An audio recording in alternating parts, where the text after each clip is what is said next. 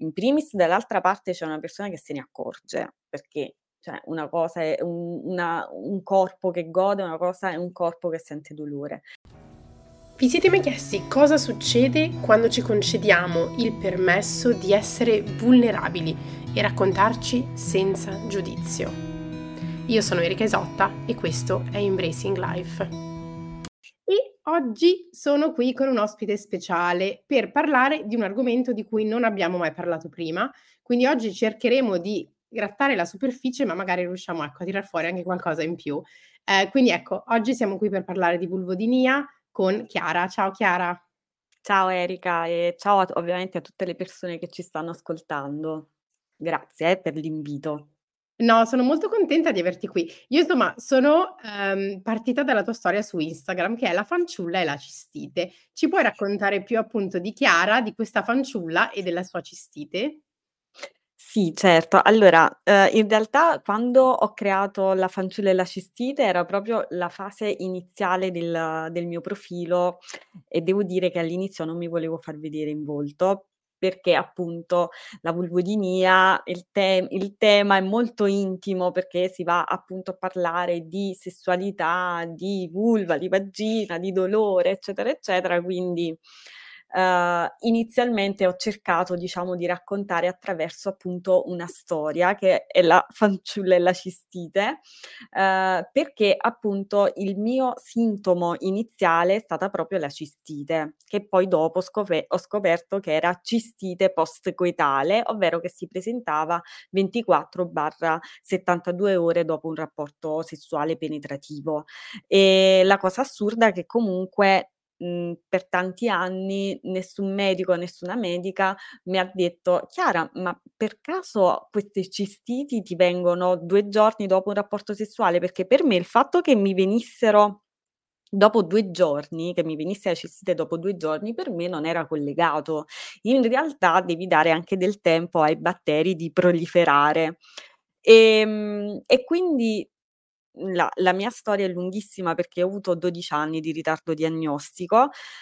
Ad un certo punto questa cistite è stata sempre più presente nella mia vita, uhm, e mi ero resa conto che in un periodo in cui mi ero lasciata col col fidanzato, eccetera, avevo smesso di avere rapporti sessuali penetrativi, fondamentalmente io stavo anche abbastanza bene, non avevo episodi di cistite. Quando poi ho ripreso l'attività sessuale è ritornato tutto come prima, anzi ovviamente essendo passato del tempo, ehm, anche in maniera più forte e distruttiva. Io paragono la la mia cistite all'uragano Katrina perché in realtà per chi è che ha avuto e sa che cosa significa avere la cistite è molto invalidante, molto dolorosa. Inoltre io non lo sapevo, ma, ehm, i miei dolori erano anche così eccessivamente forti perché io avevo anche del dolore neuropatico, avevo un forte an anche pertono e quindi i dolori erano amplificati. Ad un certo punto ho capito, cioè, che dal mondo medico comunque non avevo risposte, le terapie erano sempre le stesse, quindi antibiotici, ovuli, lavande, eccetera, eccetera. Ho cambiato ovviamente medici, mediche, eccetera, eccetera.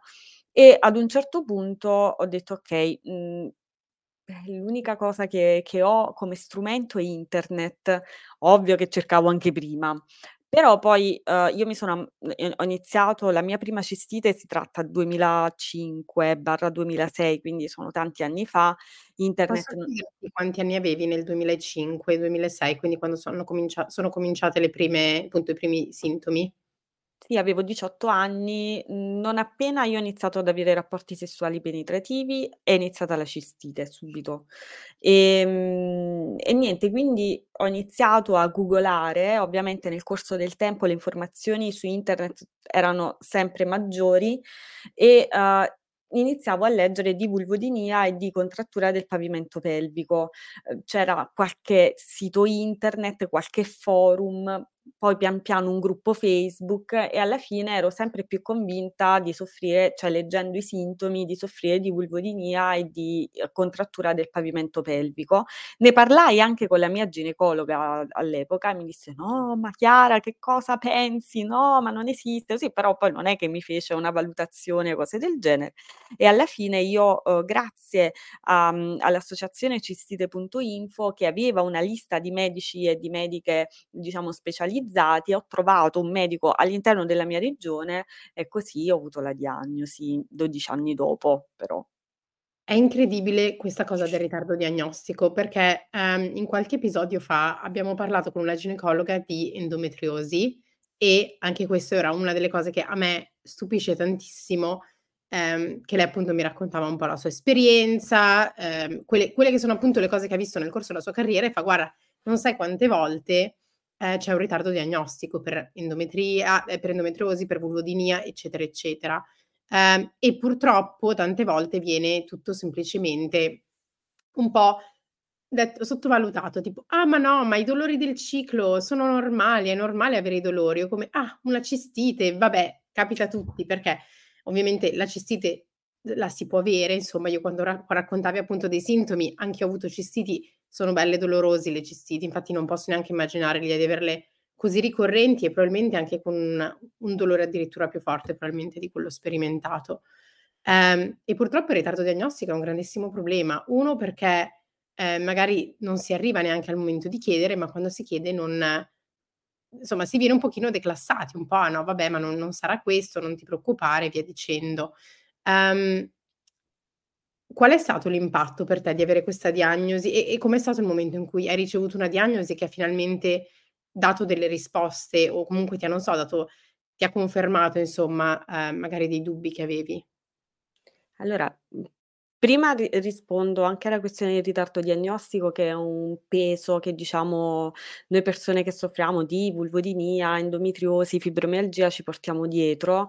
Uhm, per la vulvodinia, uhm, ma in realtà poi vale anche diciamo per tutte le patologie, ovviamente quando poi un ritar cioè la diagnosi arriva dopo tanti anni, è ovvio che il problema si è cronicizzato, quindi anche poi andarlo a curare si può, per quanto riguarda per esempio la vulvodinia, eh, l'unica cosa è che comunque poi devi recuperare anche tutti i danni che sono stati fatti in precedenza con farmaci anche aggressivi.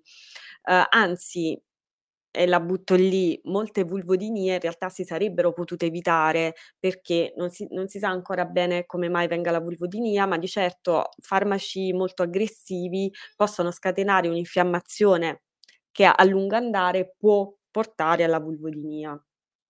La diagnosi in realtà, uhm, per molte persone che che soffrono di questo tipo di, mhmm, patologie, malattie, è un giorno molto felice in realtà. Perché, uhm, se per tanti anni comunque il tuo dolore è stato banalizzato, non è stato creduto, uhm, non sai che cosa c'hai, cioè io quando facevo le analisi del sangue, delle urine, i tamponi, io pregavo che uscisse qualcosa, perché poi da lì tu sai che cosa c'hai e vai avanti, ti curi e ciao. Invece il fatto che molto spesso, per esempio, io avevo tamponi negativi, ma questa questo sintomo che come se avessi la candida, un'infezione, eccetera, e poi usciva negativo, dicevo: "Ma come cavolo è possibile?" Cioè io ho perdite, ho bruciore, ho dolore, non non riesco ad indossare nulla, eppure è negativo. Tant'è che, poi pensi: "Ma vuoi vedere che per esempio, mhmm, non lo so, sono io che esagero oppure, uhm, cambiavo laboratorio perché dicevo: "Semmai hanno sbagliato." E e invece alla fine era in quel caso lì la vulvodinia. Quindi, uhm, per questo poi si parla anche di malattia invisibile, in primis perché appunto non si vede, perché molto spesso chi è che ha vulvodinia ha anche una vulva sana, indenne, non ha solo questa sintomatologia, ma poi non c'è, uhm, un'evidenza, cioè non è che la vedi. Cosa per esempio diversa invece dell'endometriosi che si vede. Ehm, e quindi ti senti invisibile proprio e nel momento in cui arriva la diagnosi dici: "Ah vedi, cacchio c'avevo ragione, io sto male e adesso so perché." E quindi poi da lì dici: "Okay, uhm, inizia un mio percorso nel pian piano poi stare meglio nel guarire." È anche una validazione alla fine del di tutto quello che è stato il percorso per arrivare poi alla diagnosi, ma facciamo un passo indietro. Per chi non sa cos'è la vulvodinia, che cos'è, quali sono i sintomi, alcuni li hai citati, però magari diamo una eh, panoramica, ecco.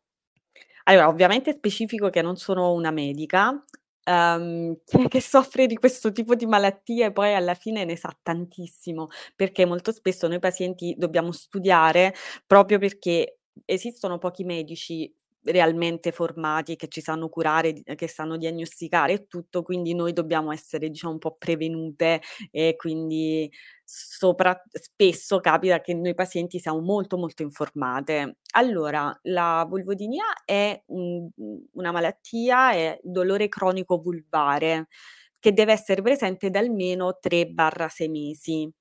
Uhm, quindi eh, la la natura molto spesso è neuropatica e quindi si ha questa sensazione in realtà di, uhm Alcune volte è provocata, quindi nel caso in cui ti tocchi senti come se ci fossero tanti spilli, come se la fe come se la pelle fosse ustionata. A alcune ragazze hanno anche per esempio scosse elettriche. Può essere, uhm, localizzata solo in alcuni punti, quindi solitamente nell'area del vestibolo, dell'ingresso diciamo vaginale, oppure anche nell'area del clitoride, oppure estesa a tutta la vulva. Può essere anche spontanea, ovvero che mhmm, anche se non ti tocchi all'improvviso parte il dolore.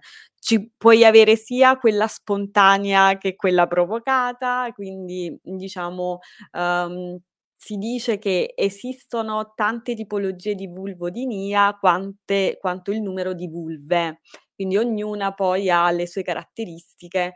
A me cioè, uhm, la cistite io penso che sia nata per un ipertono quindi per una contrattura del pavimento pelvico e dopo si sia sviluppata la vulvodinia. È è molto interessante il fatto che ci siano appunto tutti questi sintomi diversi e, ehm, che appunto poi, come dicevi tu, ogni vulva è diversa, quindi ci sono tutte queste, ehm, unicità anche, perché poi effettivamente quelle che sono le conseguenze come per esempio l'impatto emotivo può essere poi diverso per ogni persona a seconda del cioè io ho avuto per esempio, senza aver la vulvodinia, però ho avuto dei, ehm, rapporti che sono sta dei rapporti penetrativi che sono stati più, ehm, dolorosi e ricordo ancora l'ansia quando me n'è successo magari uno dove ho avuto gra un grande dolore, ehm, arrivare poi la volta dopo con tantissima ansia. E mi rendo conto che quando queste cose poi magari cominciano a capitare o quando inizi a collegare magari che il, ehm, un rapporto qualche giorno dopo ti fa venire una cistite particolarmente dolorosa, questo ti fa affrontare il tutto in maniera diversa. Quali sono state per te appunto alcune di queste conseguenze, ehm, dei sintomi? Quali sono stati degli aggiustamenti magari che hai fatto, ehm, nella tua vita, ma anche banalmente l'impatto emotivo? Non banalmente, banalmente scu banalmente detto in maniera conversio conversazionale, ecco. Allora diciamo che, mhmm, se ti fa male la vulva poi ovviamente Spesso puoi avere dolore durante i rapporti sessuali, puoi avere dolore nell'indossare per esempio abiti molto stretti, tipo per esempio jeans che hanno delle cuciture doppie, puoi avere fastidio e dolore a stare tanto tempo seduta, quindi molte ragazze, ehm, molte persone con vulvodinia hanno difficoltà a svolgere lavori nello stare per esempio, che ne so, lavoro d'ufficio, devi stare tan tanto tempo seduta, poi dovresti giustificare il fatto che ogni tanto ti devi alzare alzare perché hai dolore, tutta una serie di cose. Quindi in realtà va ad intaccare tanti aspetti della tua vita, ovviamente poi anche quello sentimentale, perché uno, non nasciamo purtro cioè nel corso della nostra vita, almeno per quanto riguarda la mia di esperienza e anche di quella di tante altre persone, non abbiamo ricevuto un'educazione sessuale. Quindi diciamo che quello che sappiamo l'abbiamo scoperto, ehm, leggendo, guardando i porno, uhm, parlando con le amiche, con gli amici e quindi, uhm, l'idea per esempio iniziale che io avevo del sesso, soprattutto perché sono etero, era la penetrazione. Che cosa succede quando poi viene a mancare s non dico sempre, ma spesso questa parte qui, quando alla fine io pensavo che il sesso era solo quello. Perché? Perché non ho avuto un'educazione sessuale, non non c'è una persona che ti venga a dire: "No, guarda che il sesso non è soltanto penetrazione". E quindi questa cosa qui fa crollare il tuo mondo perché dici: "Ma quale" cioè per esempio nel mondo etero, ma quale uomo vorrebbe mai stare con una con una donna che non può fare sesso penetrativo?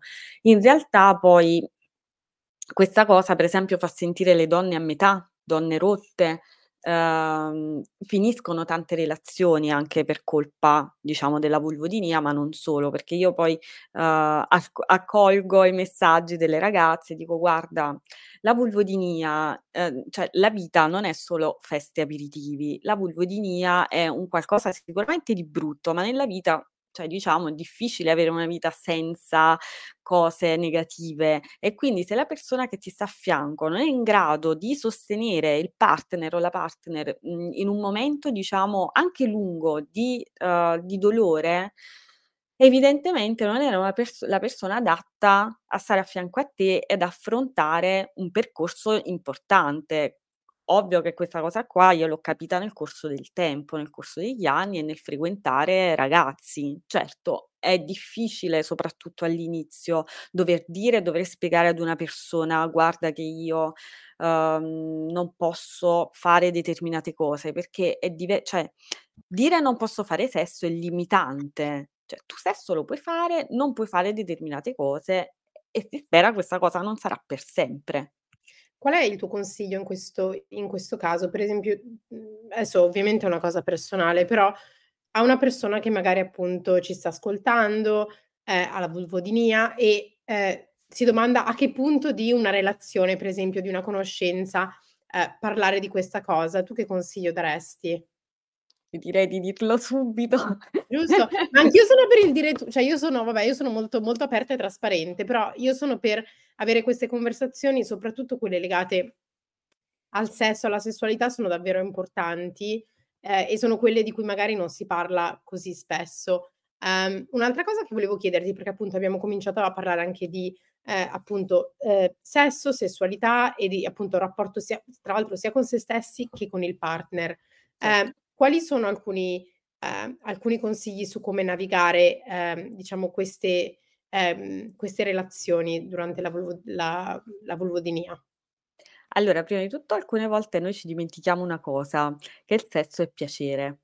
Allora, se tu stai con una persona la persona ti piace, gli piaci, eccetera, eccetera, io diciamo vorrei dare piacere all'altro. Se io so che l'altra persona, se faccio una determinata cosa la faccio stare male, semmai anche per giorni, non la faccio.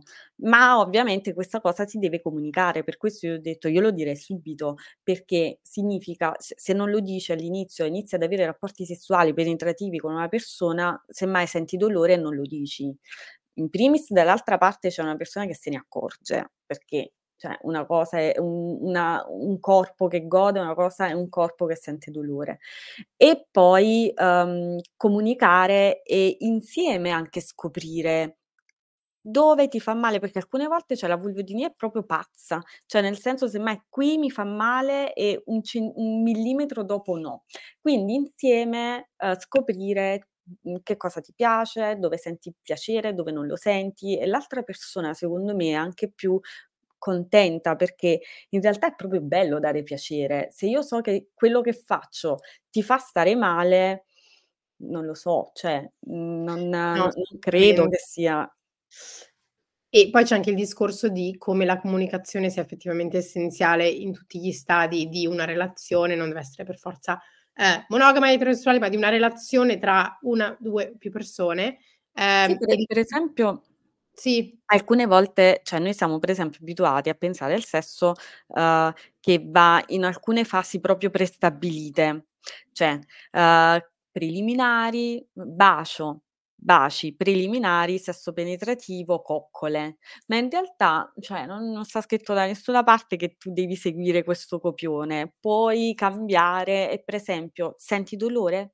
Ti puoi fermare, dici: "No guarda così mi fa male, fermiamoci un attimo, semmai riprendi a baciarti, ehm, ti ti rilassi, non ci pensi e poi riprendere da che ne so, da da da dove hai f mhmm, fini cioè da dove è finita la la situazione, poi dopo la puoi riprendere, la puoi mettere in pausa.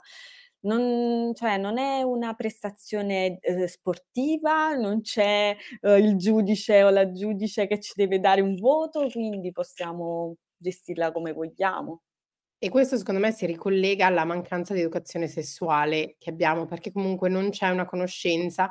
Quello che si sa, si sa per sentito dire, per appunto cominciare a esplorare appunto quando si, qua- quando si comincia, eh, ma non ci sono neanche conversazioni troppo aperte. Io penso che a un certo punto mi sono resa conto che solo adesso che ho 30 anni e ho abbracciato molto di più tutta questa parte della mia vita, ne parlo anche molto più apertamente con amiche, persone intorno a me, nella coppia ed è una cosa che magari dieci anni fa non facevo sicuramente, cioè su questo ci metto la mano sul fuoco perché mi ricordo.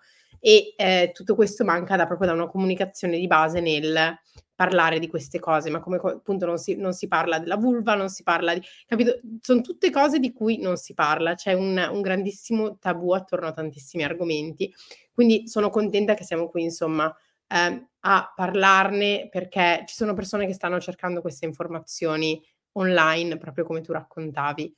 Um, un'ultima domanda che volevo farti è che risorse consiglieresti sia online che offline per navigare tutto questo mondo che appunto magari parte da eh, una diagnosi incorretta, da una cosa che sembra cistite, da un dolore durante o dopo il rapporto. Ehm, per chi magari sta cercando informazioni, qual è un pochino il tuo eh, ABC, ecco?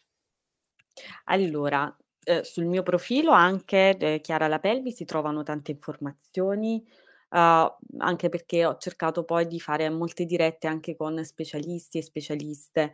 Um, sicuramente il, sul sito del Comitato Vulvodinia e Neuropatia del Pudendo, di cui faccio parte, uh, lì c'è proprio il dossier scientifico dove ci sono tutte le informazioni sulla vulvodinia, anche sulla neuropatia del pudendo. Inoltre abbiamo creato anche delle guide che sono sia delle guide per le pazienti e i pazienti, uh, proprio per um, uh, non so, mh, mhmm, affront- come affrontare la diagnosi, quali sono alcune, um, alcuni consigli da dare, tipo sull'abbigliamento, non stare tanto tempo seduta, utilizzare slip di cotone, quando puoi non, non mettere lo slip, eccetera, eccetera. E poi c'è anche la guida per le persone che stanno accanto a chi è che soffre di vulvodinia e neuropatia del pudendo. Sono scaricabili, le trovate sul sito e secondo me possono essere un ottimo strumento per chi è che uh, o è nella fase iniziale, ma anche per chi è che ha avuto la diagnosi già da un po'. Perfetto, Chiara. Io ti ringrazio, è stato veramente un, un episodio molto interessante appunto abbiamo cominciato a grattare la superficie, sono questi argomenti su cui si potrebbe parlare per ore e di tantissime cose collegate perché appunto c'è veramente tanto. Quindi insomma io invito chi ci ascolta e vuole continuare la conversazione a venire sul tuo profilo, ad andare sul tuo profilo, andare sul tuo profilo e se vuoi magari ricordare appunto dove trovarti su Instagram, un po' queste cose qua, possiamo fare un ultimo, un ultimo reminder così possono andare a cercarlo immediatamente. Sì, su Instagram sono chiara.lapelvi, uh, sono anche su TikTok. Uh, solitamente cerco di rispondere a tutte, a tutti, cioè ormai io devo dire la verità, quando ho aperto il profilo non, non pensavo ci fosse ci fossero tante persone con la mia storia, perché poi veramente, cioè raccontare la mia storia in realtà è raccontare la storia quasi di tutte le persone che hanno, uhm, avuto poi la diagnosi in vulvodinia e quello che vorrei dire poi alle persone che ci stanno ascoltando è: il dolore non è mai normale. Questa è un una cosa da da dover sottolineare. Il dolore forte durante le mestruazioni di cui parlavi tu prima, il dolore durante i rapporti sessuali non sono normali. Quindi nel caso in cui voi andate andiate da un medico, da una medica che che vi dice: "No vabbè tranquillo, che fa se tu" cioè ci sono anche donne che svengono da dal dolore mestruale, cambiate medico, cambiate medica. secondo parere, molto Sì. importante questo, assolutamente. No, è vero, il dolore non è mai normale, ci sono dolori che no appunto il dolore non non dovrebbe essere lì, esatto. Io veramente ti ringrazio tantissimo Chiara, perché è stato un bellissimo episodio, penso utile a tante persone e appunto spero che poi potranno fare insomma il salto, arrivare sul tuo profilo, continuare a seguire appunto le dirette che crei, i contenuti che crei, perché c'è tantissimo, ehm, diciamo su cui continuare appunto ad informarsi. Quindi grazie mille per essere stata qui con noi. Grazie a te Erika e un saluto ovviamente a tutte le persone e così siamo giunti alla fine di questo episodio di Embracing Life. Io spero di averti fatto sentire come a casa, ma soprattutto di averti offerto un momento di intimità e di riflessione. Se questo episodio ti è piaciuto mi farebbe tantissimo piacere avere il tuo feedback, eh, mi puoi scrivere sui social media, su Instagram, dove sono come Erika Isotta, o sul profilo del podcast embracinglife.podcast o anche su LinkedIn Erika Isotta Surace. Fammi sapere cosa ne pensi, taggami e lasciami una recensione da qualche parte. Inoltre, se ti va di supportare il podcast, seguimi sulla piattaforma di streaming preferita, Spotify, Apple Podcast. Segui il podcast e lascia 5 stelline. In questo modo mi aiuterai a far crescere la nostra community e a raggiungere sempre più persone. Eh, infatti, una delle ultime cose che puoi fare è consigliarlo a tutti i tuoi amici. Inoltre, chi è interessato a collaborazioni o sponsorizzazioni eh, ci puoi anche contattare sui nostri social media. Quindi grazie ancora per averci ascoltato, ci vediamo al prossimo episodio di Embracing Life.